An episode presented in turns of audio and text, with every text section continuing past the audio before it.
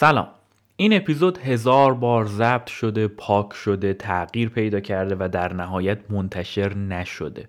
می‌خوام بدونید که اگه الان صدای من به گوش شما می‌رسه معنیش اینه که بالاخره از زیر خروارها خروار بدبختی و خبر بد که روی سرم ریخته بود با جان کندن بسیار بیرون اومدم.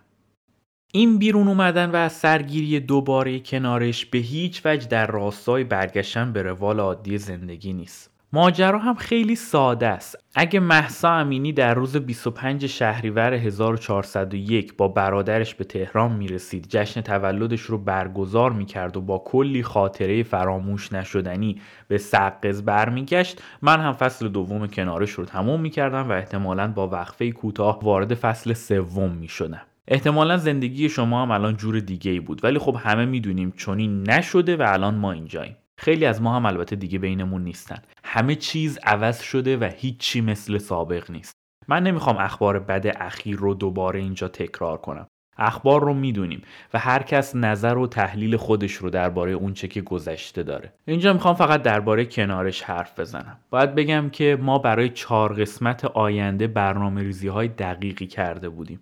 می‌خواستیم وارد سه سالگی شدن کنارش رو حسابی توی بوغ و کرنا کنیم. فصل دوم یعنی ادبیات ژاپن رو بیشتر ادامه بدیم و بعد سر فرصت بریم سراغ فصل سوم. ولی خب می‌دونید دیگه گرفتار نوسانی بی انتها بین غم و خشم شدم. ده بار نوشتم و پاک کردم. تمرکزی برای تولید و کلا هیچ کار دیگه ای نداشتم. از طرف دیگه با خودم می‌گفتم اصلا من در این گوشه که از دنیا بیرون است چی کار می‌تونم بکنم؟ در حالی که من به سمت قار تنهایی خودم فرار کرده بودم و نمی‌خواستم کسی رو ببینم چه برسه به اینکه اصلا تولیدی داشته باشم دائما این فکر به سراغم میومد که فایده من چیه؟ از هر جهت زمینگیر شده بودم. البته که بعضی از دوستان و همکاران پادکستی آنها هم با جان کندنی و ناشدنی دوباره کارشون رو از سر گرفتن و محتواشون رو مناسب شرایط کنونی کردن. به منم چند نفر همین پیشنهاد رو دادن.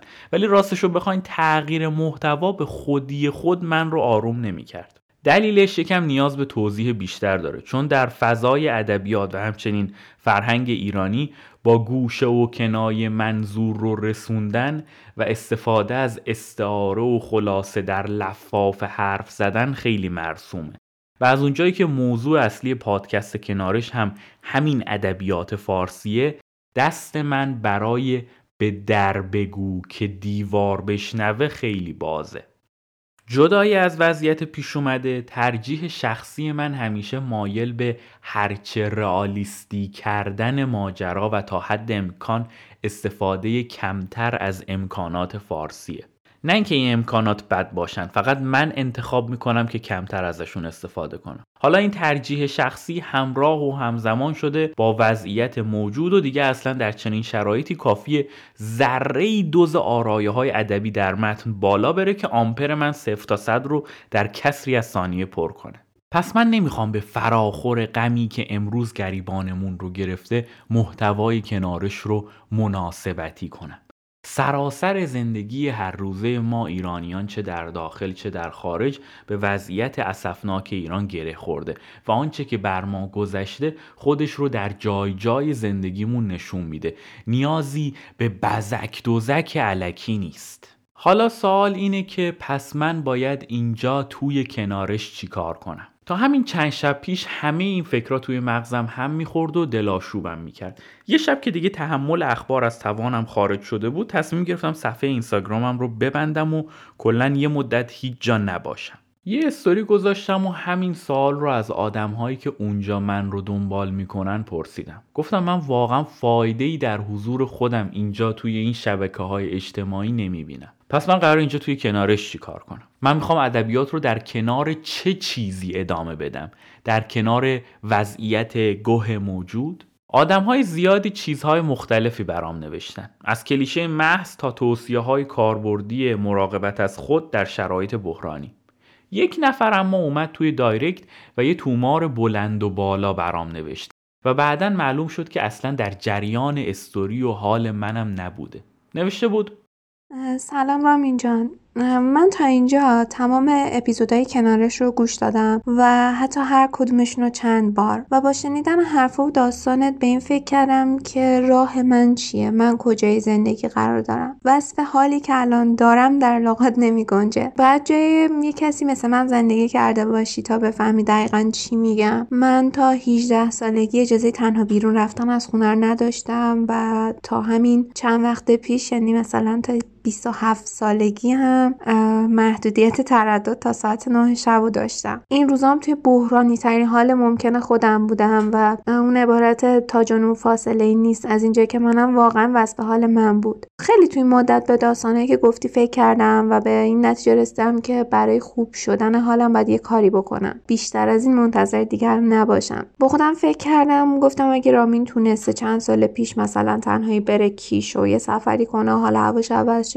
چرا من نتونم؟ یا مثلا اگه همسنای من می‌تونن مهاجرت کنن برن توی کشور دیگه به یه زبون دیگه درس بخونن کار کنن و همچین ریسکی کنن تو زندگیشون خب چرا من نتونم؟ فشار خیلی زیادی روم بود چون بعد به دو تا ترس غلبه می کردم یکی ترس درونی بود و یکی بیرونی. یکی این بودش که وای واقعا می‌تونم اگه بلایی سرم بیاد اگه نشه. خب دوم میشه این بودش که عکس عمل خانواده چیه می‌ذارن نمی‌ذارن چی میگن؟ و خب وقتی سالهای سال نشنیده باشی و به بنبست خورده باشی حتی از نشنیدن هم میترسی. نمی‌دونم چطور بگم متوجه بشی که حتی از خواستن هم درخواست کردن هم میترسی چه برس به اینکه حالا بخوای این کار انجامش بدی. خلاصه که من تمام توانم رو جمع کردم و خواستم اجازه این رو بگیرم که سفر خارجی برم و در ناباورانه ترین حالت تونستم و این واقعا بزرگترین دستاوردیه که الان توی زندگیم دارم. همین اجازه تنها بدون اینکه برم.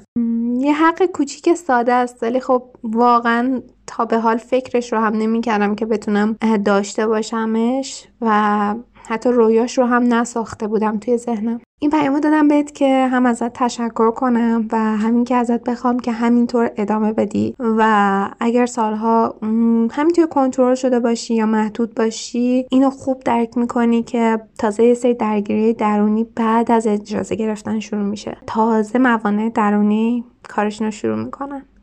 چرا می‌خوای بری؟ کجا می‌خوای بری؟ نمی‌دونم. حالا بودی دیگه. حالا تنت میخواره دختر. یا همچین چیزایی. خلاصه که منی که یه مدت یعنی تمام عمر توی قفسی بودم و حتی به خودم اجازه نمی‌دادم به بیرون این قفس فکر کنم. یه کسایی باعث شدن که فکر کنم زندگی اون بیرون جریان داره و یه سری چیزا هست که من باید برم ببینم کشفشون کنم. حالا نه اینکه صرفا یه باغ گل باشه بدون خار ولی کسانی مثل تو که میان از زندگی از رفتنهاشون میگن باعث میشن که یکی مثل من فکر کنه اون بیرون یه خبرایی بعد برم و یه سری بزنم. زندگی همین قفس نیست. می‌خوام این کار انجام بدم می‌خوام از این قفس برم بیرون برم سفر. چون فکر می‌کنم که هر قصه ای که هست قصه رفتنه. آدما وقتی برن ببینن می‌تونن داستانشون رو بگن. کسی که نشسته یه جا که داستانی نداره. و چقدر تو و امثال تو روی من تاثیر می‌ذارید و گذاشتید و خودتون خبر نداشتید. و اصلا اصولا آدم نمی‌دونه تاثیراتی که می‌ذاره رو کی یا کیا و تا کجاها تاثیراتش ادامه داره. حالا همین منی که الان دارم راجع به سفر خارجی اینجوری ذوق نشون میدم سفرهای داخلی هم میرم به نسبت گردش تفریح کوه. و حتی دوستایی دارم که اونا به اون حال من قبطه می‌خورن که تو چقدر سفر میری کمپ می‌کنی کوه میری. و اونا هم یه طوره شاید احتمالا اینجوری که من فکر می‌کنم تلاش می‌کنن که مثل من باشن. و همینطور این زنجیره ادامه داره. و حالا فکر کن که یکی از ماها یه جا وایسه دیگه جلو نره. ببین چندین نفر اون پشت همه از حرکت وای میستن. و حتی اگه هر کدوممون یه قدم از جایی که هستیم جلوتر بریم یه جمع حرکت می‌کنه رو به جلو. و ببین در کل چقدر قدم رو به جلو میشه. یه زنین آخرش خیلی انگیزشی و شعاری شد ولی واقعا قسم نبود که اینطوری حرف بزنم. ولی خلاصه که جا نزن. ممنونم ازت. این پیام برای من نه فقط مثل آبی روی آتیش بود بلکه بیشتر شبیه به نوت نرم و دوست داشتنی کمانچه بود درست قبل از شروع به طوفان موسیقیایی که باعث باریدن منظم افکار و ایده ها میشه.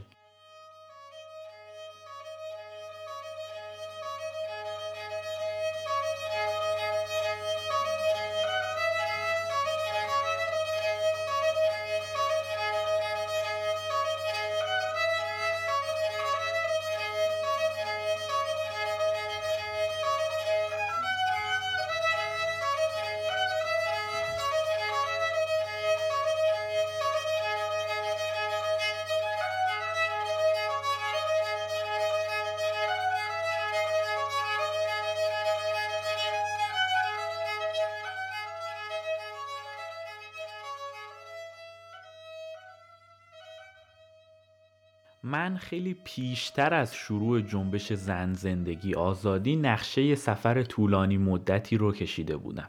وقتی قدم در راه گذاشتم تقریبا یک ماه و نیم از آغاز اعتراضات سراسری گذشته بود. همون موقع نوشته بودم که ترکیبی از بدبینی ها و امیدواری ها همراه با خشم و غم و استراب و هیجان و خوشبینی و ترس و شرم و نگرانی من رو فرا گرفته. این آش در همجوش احساسات و صد البته اخبار بدی که از ایران می رسید و دوری از صحنه اصلی لحظه به لحظهش برای من بسیار فرساینده بود. سفرهایی که قرار بود مقدمات کشف و شهودهای جدیدتر رو برام فراهم کنه حالا تبدیل شده بود به تنها باریکه نوری که می‌تونم ازش رد بشم و اونور مرز دمی دوستان عزیزتر از جانم رو ببینم. الان که صدای من رو میشنوید بعضی از این سفرها به سرانجام رسیده و بعضی های دیگه هنوز شروع نشده. در طول این مدت خیلی ها حتی بعضی از نزدیکانم خبر نداشتن که من دائما در سفرم و منم می‌خواستم این ماجراجویی رو برای خودم نگه دارم. اما چند تا دلیل و اتفاق باعث شد تصمیم بگیرم بیام و از این سفرها حرف بزنم. اولیش همون پیامی بود که چند دقیقه پیش شنیدید. به جز اون فکر کردم همه دوستانم در همه این لحظات کنارم نبودن و سخت میشه پیش بینی کرد که کی دوباره همه دور هم جمع بشیم. پس بذار داستانم رو براشون بگم. چرا که وصف ایش نصف ایش هرچند می‌دونم اونها احتمالا آخرین نفراتی هستن که به من گوش می‌کنن ولی خب دلیل سومم پردیسه. اینکه پردیس کیه و چرا جزو دلیل هام برای تعریف کردن داستانه رو خودتون یکم جلوتر می‌فهمید. به همه اینها آنتونی بوردین رو هم باید اضافه کنم. آنتونی نویسنده سراشپز مستندساز و جهانگرد محبوب منه که از زمان مرگ خودخواستش در سال 2018 به شدت فکر من رو به خودش مشغول کرده. و سرآخر اینکه خب من پیش از هر چیز خودم رو قصه گو می‌دونم و این قصه خوبیه برای شنیدن. البته که خیالتون رو راحت کنم. قرار نیست کنارش از این به بعد تبدیل به پادکست سفرنامه ای بشه. من همچنان رام ازادی هستم و طبق قرارمون ادبیات رو در کنارش ادامه میدم.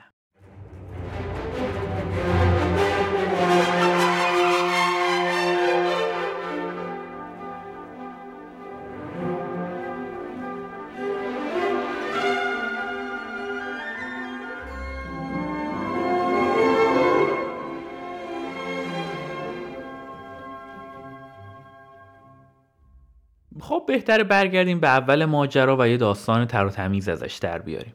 قضیه از سه روز قبل از سفر پاریس شروع شد. نه حتی بهتره برگردم عقبتر که پردیس رو هم بگم چون شما لزوما پردیس رو نمی‌شناسید.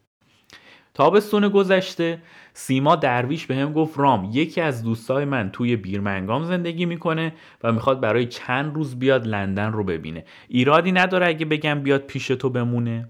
خب منم عموما آدم مردم گریزی هستم. یعنی اصلا از اون دست آدمایی نیستم که یکی رو کسی بهم معرفی کنه و منم برم ببینمش چه برسه به اینکه بگم بیا چند روز خونم بمون.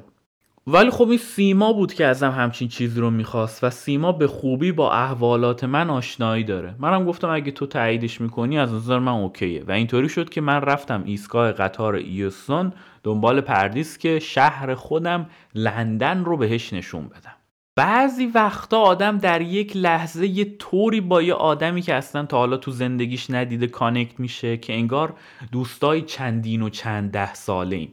با پردیس هم دقیقا همین اتفاق افتاد. اون شروع کرد برام از رشته که می‌خونه حرف زدن. از آهنگسازی گفت از پوچینی ویوالدی شوپن که اوکه اوکه بعدم بهم گفت اگه پایه‌ای بیا بریم اپرا.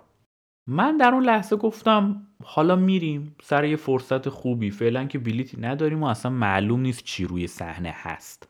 از شما چه پنهون من خیلی دانش موسیقی های درست و درمونی ندارم. کاملا تفریحی و توریستی با موسیقی برخورد می‌کنم. و موسیقی کلاسیک هم انتخاب اولم نیست. برای همین میشه گفت یکم پردیس رو سر قضیه اپرا رفتن پیچوندم. باری هفت شبانه روز به خوبی و خوشی گذشت تا اینکه بالاخره پردیس برگشت به شهر خودش. هنوز یه هفته از برگشت پردیس نگذشته بود که بهم زنگ زد از نظر زمانی دقیقا همون موقعی بود که جشن هفتاد سالگی سلطنت Queen الیزابت دوم داشت برگزار می شد. کل کشور چهار پنج روز تعطیل بود و همه مشغول جشن و شادی بودن اینم بگم که پردیس خیلی آدم بگو بخندیه. اصلا متوجه نمیشید کی جدیه و کی داره شوخی می‌کنه. پای تلفن شروع کرد با خنده گفتن که من یکم سرم گیج رفت اومدم بیمارستان یه سرم بزنم. منو یه دو سه روزی نگه داشتن گفتن یه چهار تا تستم بگیریم. الان همه درگیر جشن سلطنتیم. شما یه چند روز اینجا مهمون ما باش تا دکترا برگردن جواب تستتون رو بدن. بعد نه گذاشت نه برداشت گفت آره یه دکتر خیلی خوشتیپ و خوشبر و روی اومد و به هم گفت پردیس جون شما سرطان خون پیشرفته داری و اگه همین الان شیمی درمانی رو شروع نکنی یه سال دیگه بیشتر در خدمتت نیستیم. در حالی که من این ور ماجرا پشت تلفن یخ زدم اون اونور روی تخت بیمارستان برای خودش قاه قاه میخندید.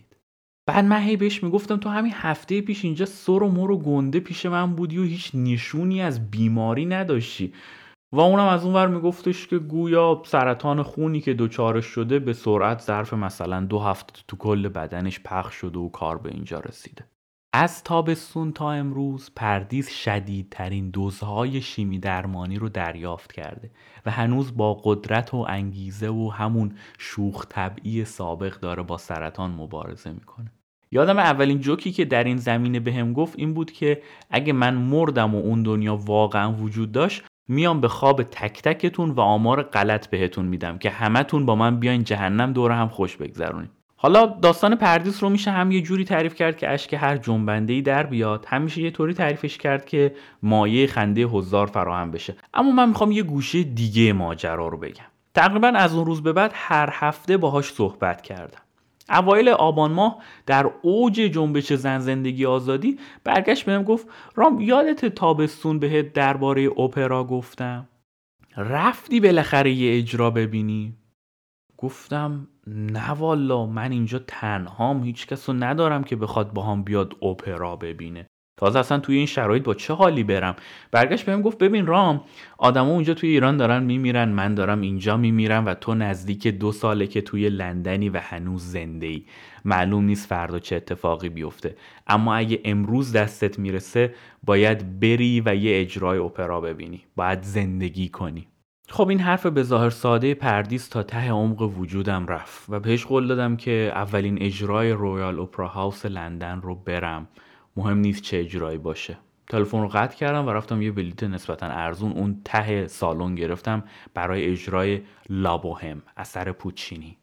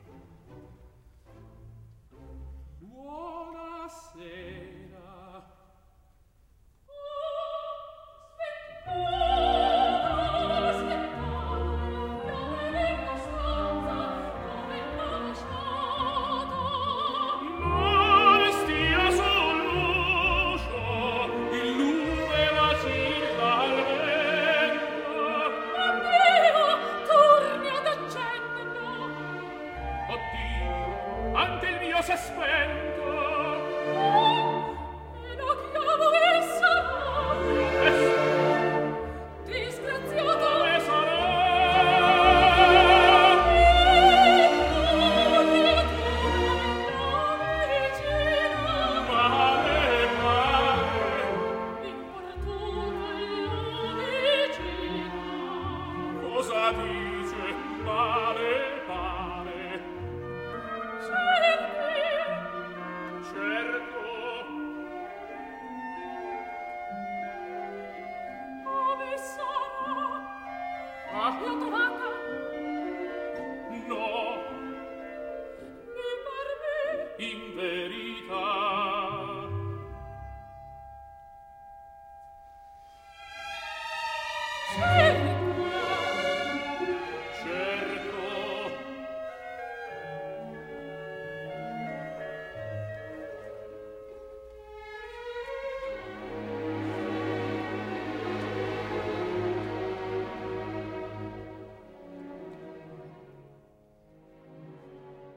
خیالم از بابت بلیت که راحت شد نشستم پای فیلم آخر میترا فرهانی به اسم روز جمعه میبینمت رابینسون.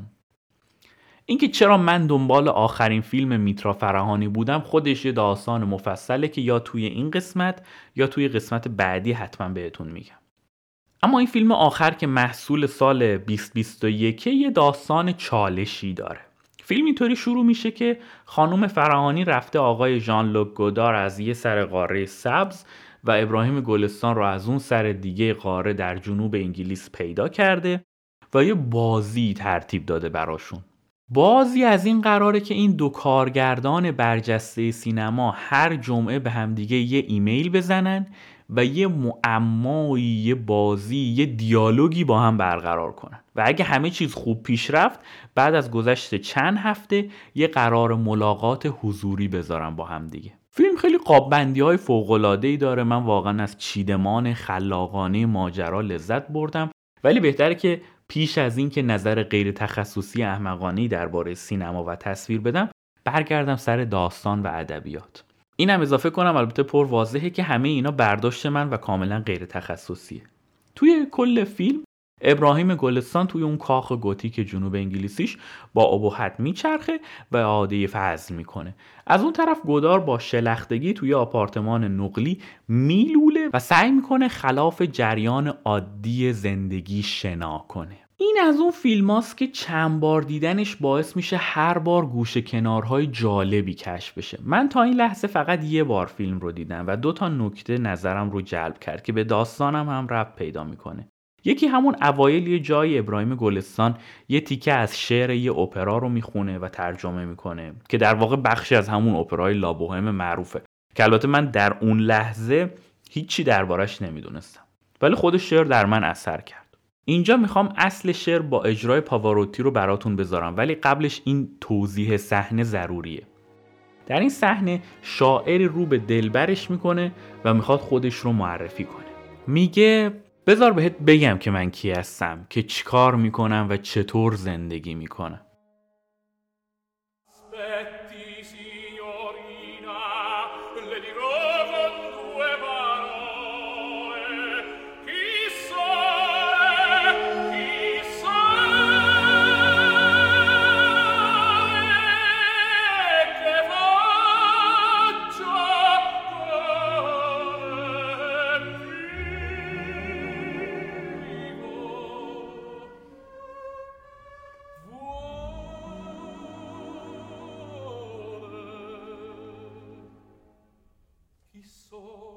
من کیم؟ من شاعرم چی کار می‌کنم؟ می نویسم چطور زندگی می‌کنم؟ زندگی می‌کنم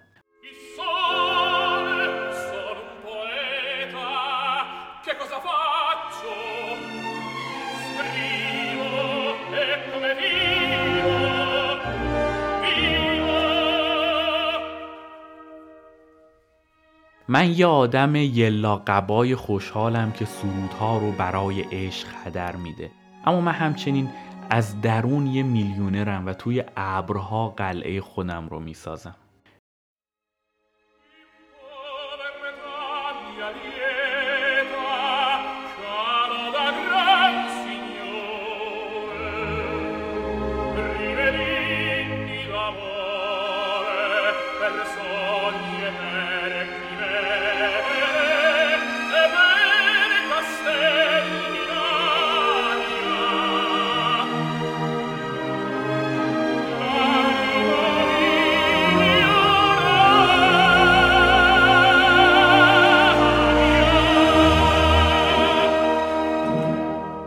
گاهی دو تا چشم زیبا میان و همه گنج های منو میدوزن این چشما امروز به قلعه من حمله کردن وقتی من مشغول خیال پردازی های همیشگیم بودم و یهو همه رویاهام باد هوا شدن. اما من مشکلی با این دزد ندارم چون به جای خیال حالا امید دارم.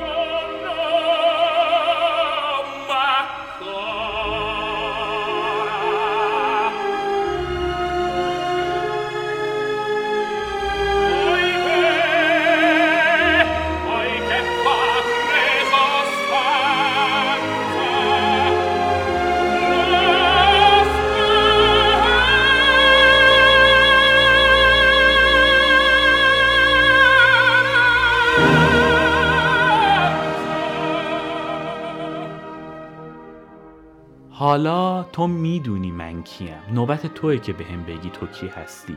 میشه به هم بگی تو کی هستی؟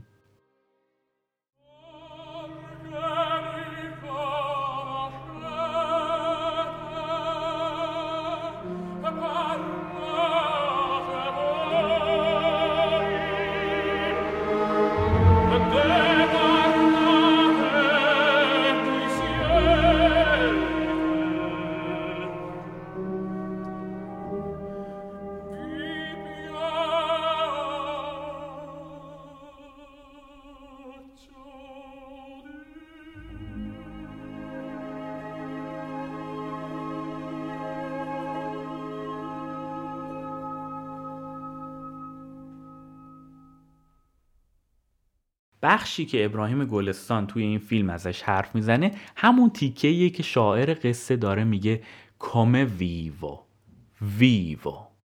حالا همین دوتا جمله خیلی ساده به چندین و چند شکل و حالت می‌تونه بیان بشه. خود گلستان با یه لحن تمسخر تحکم میگه چطور زندگی می‌کنی؟ خب زندگی می‌کنم. توی اجرای پاواروتی که شنیدید لحن پرسش محکم هست. ولی لحن جواب یه بیخیالی همراه خودش داره. توی اجرایی هم که من اینجا توی رویال اپرا هاوس دیدم خواننده از دوگانه تردید و خجالت استفاده کرده. انگار شاعر اون اجرا همیشه مواجه شدن با این سال براش نگران کننده بوده و یهو در اون لحظه که عشق در یک نگاه براش اتفاق افتاده یه فکر بکر به ذهنش می‌رسه. و اون جواب خلاقانه رو میده. اما فرصت نمی‌کنه لحنش رو تقویت کنه و لحنش کماکان همراه با خجالته. چطور زندگی می‌کنیم؟ زندگی می‌کنم.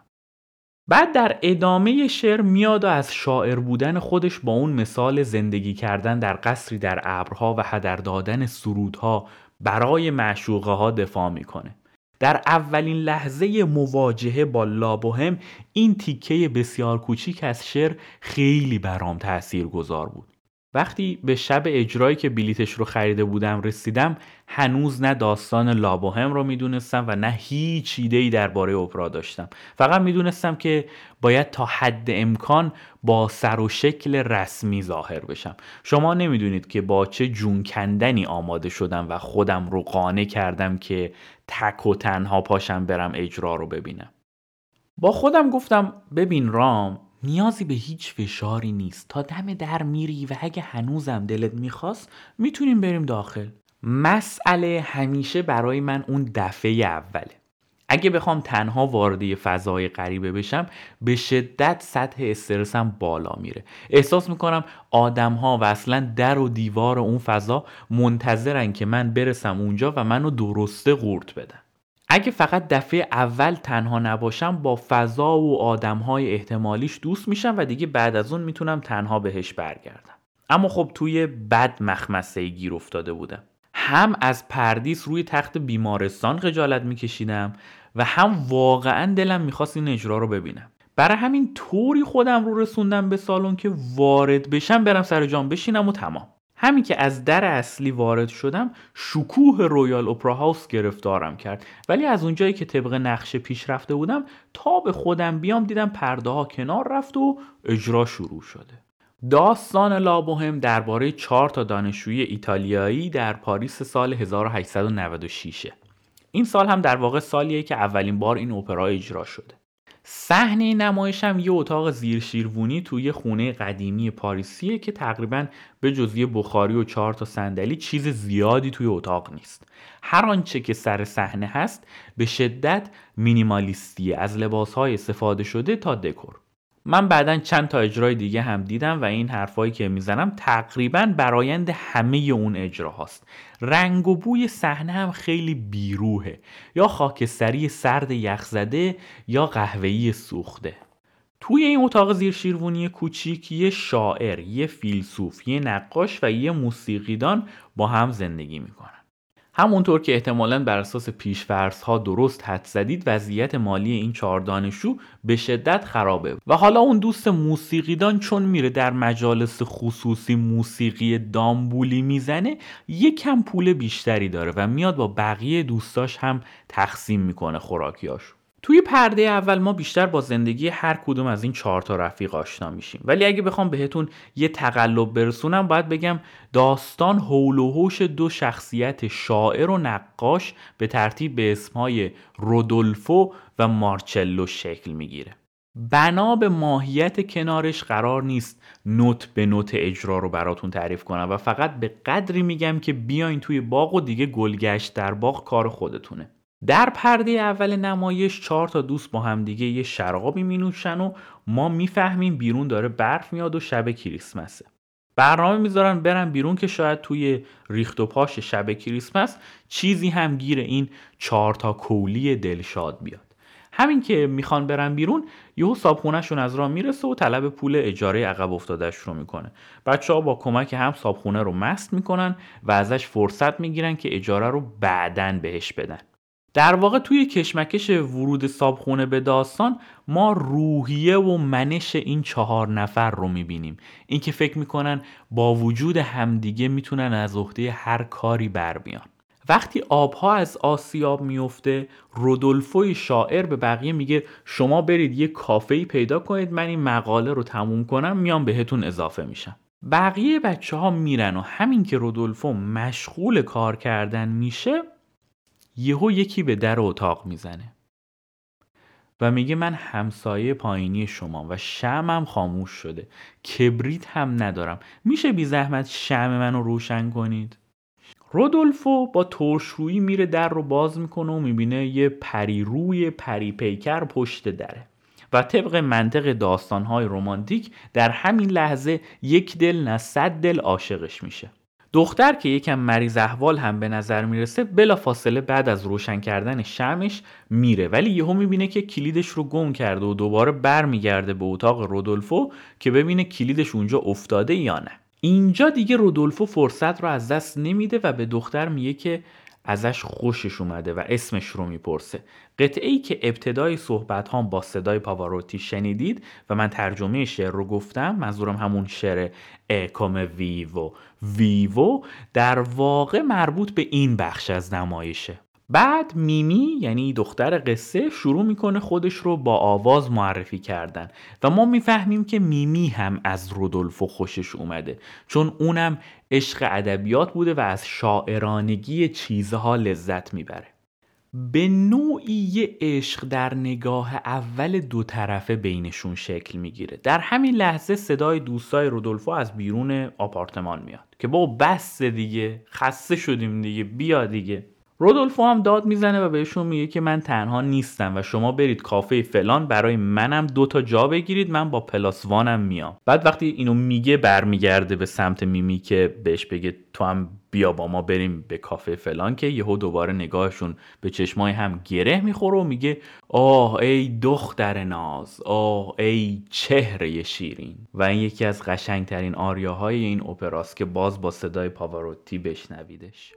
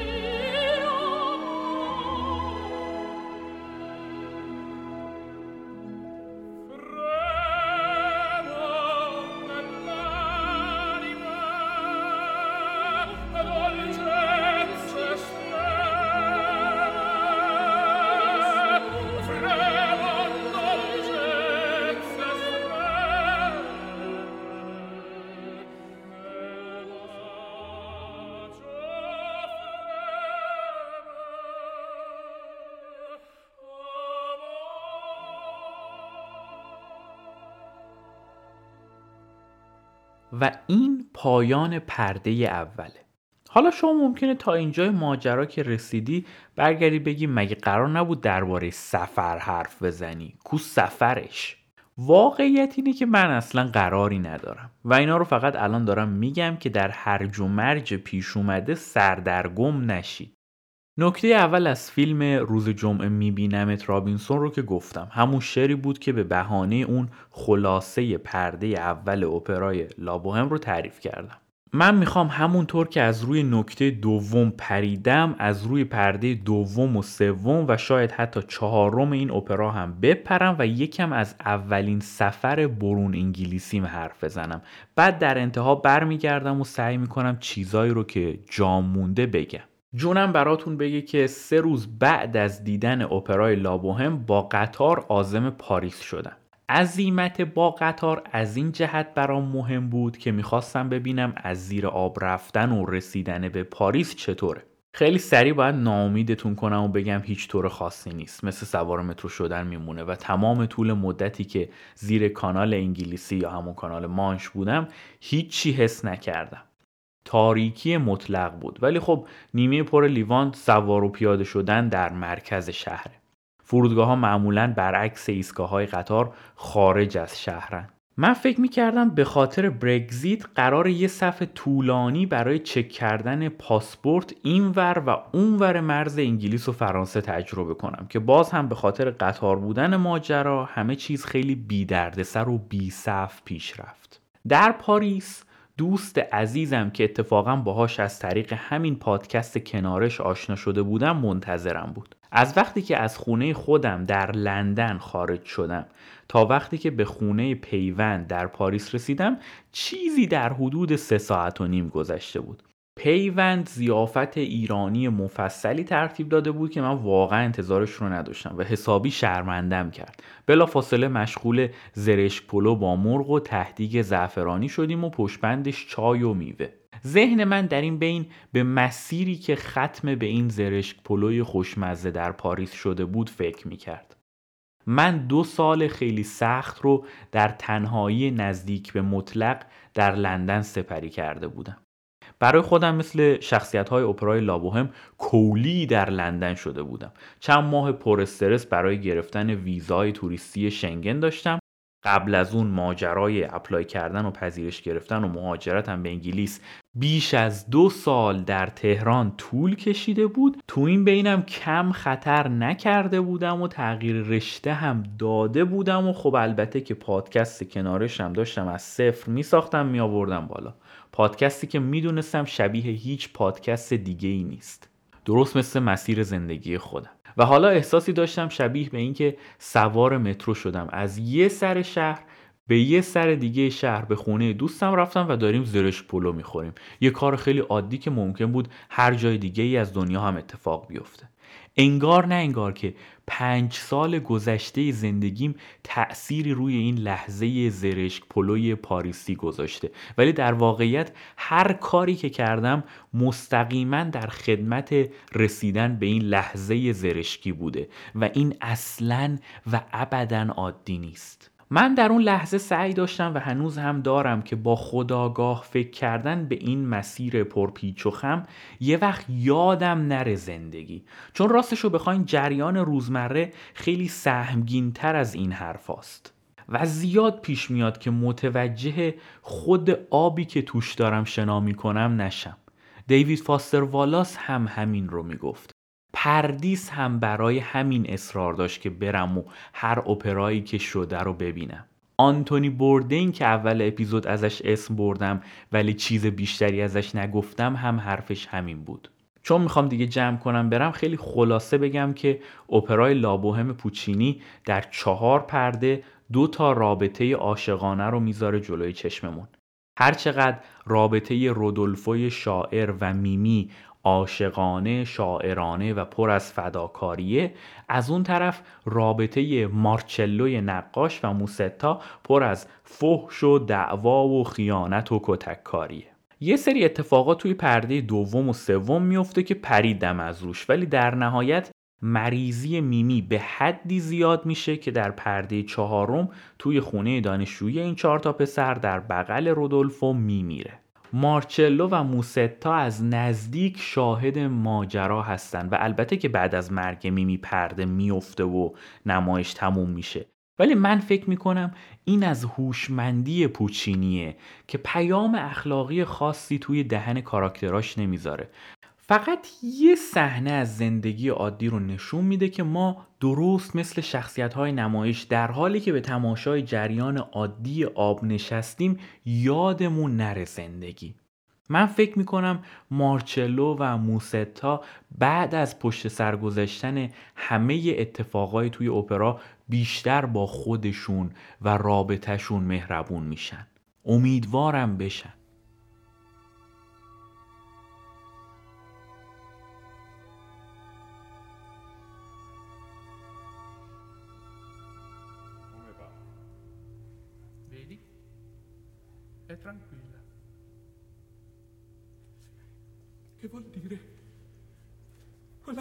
morire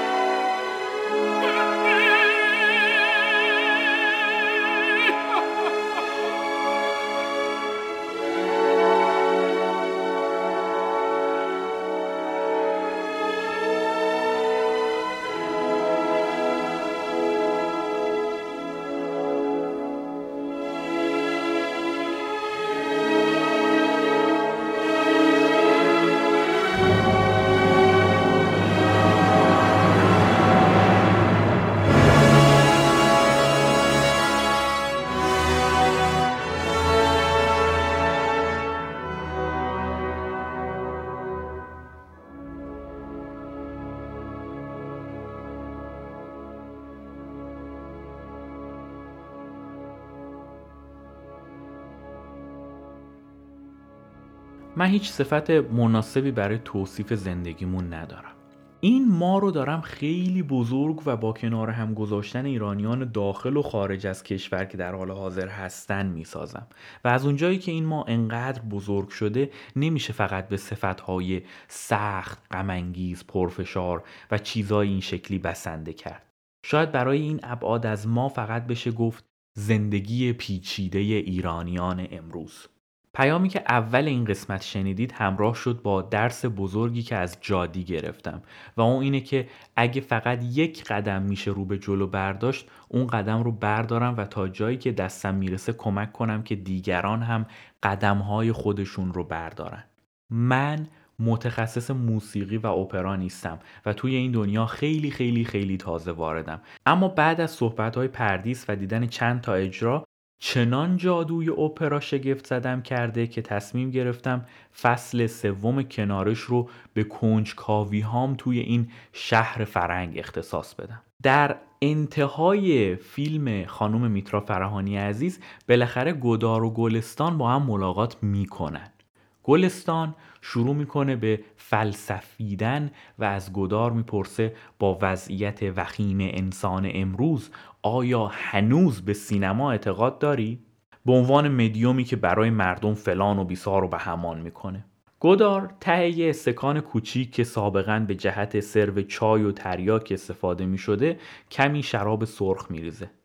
همون کمی رو هم با دو سوم لیوان آب رقیق می‌کنه. بعد یه قلوب می‌خوره و لبی تر می‌کنه. برمیگرده به گلستان میگه نمی‌دونم ابراهیم. اینا سوالای پلیسیه که داری می‌پرسی. سینما مثل ادبیات میمونه. ازت سوالی نمی‌پرسه پس جوابی هم بهت نمیده. مرسی که گوش کردید. یعنی امیدوارم که بعد از این وقفه طولانی کنارش رو فراموش نکرده باشید. این اپیزود با همکاری سپهر امیدوار بنده رام ازودی و پردیس نیکبخش تهیه و تولید شده. لینک اطلاعات بیشتر رو توی توضیحات هست. دونیت یادتون نره. من تصمیم گرفتم که از این فصل شروع کنم و اسپانسر بگیرم. اگه صاحب کسب و کاری هستید که فکر می‌کنید کنارش پلتفرم مناسبیه برای تبلیغ کسب و کارتون حتما به هم پیام بدید. مشتی هستید. دمتون گرم. سرتون خوش باد و خدافز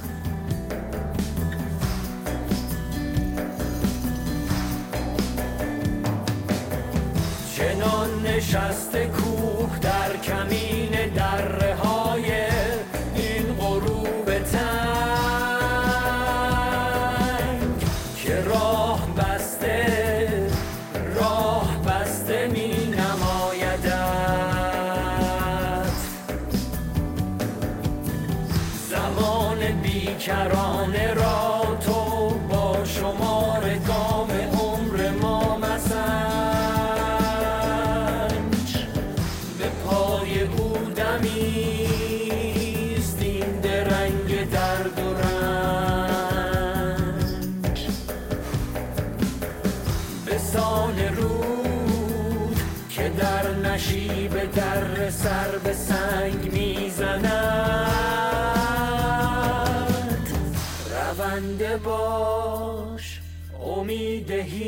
معجزی ز مرده نیست. زنده باد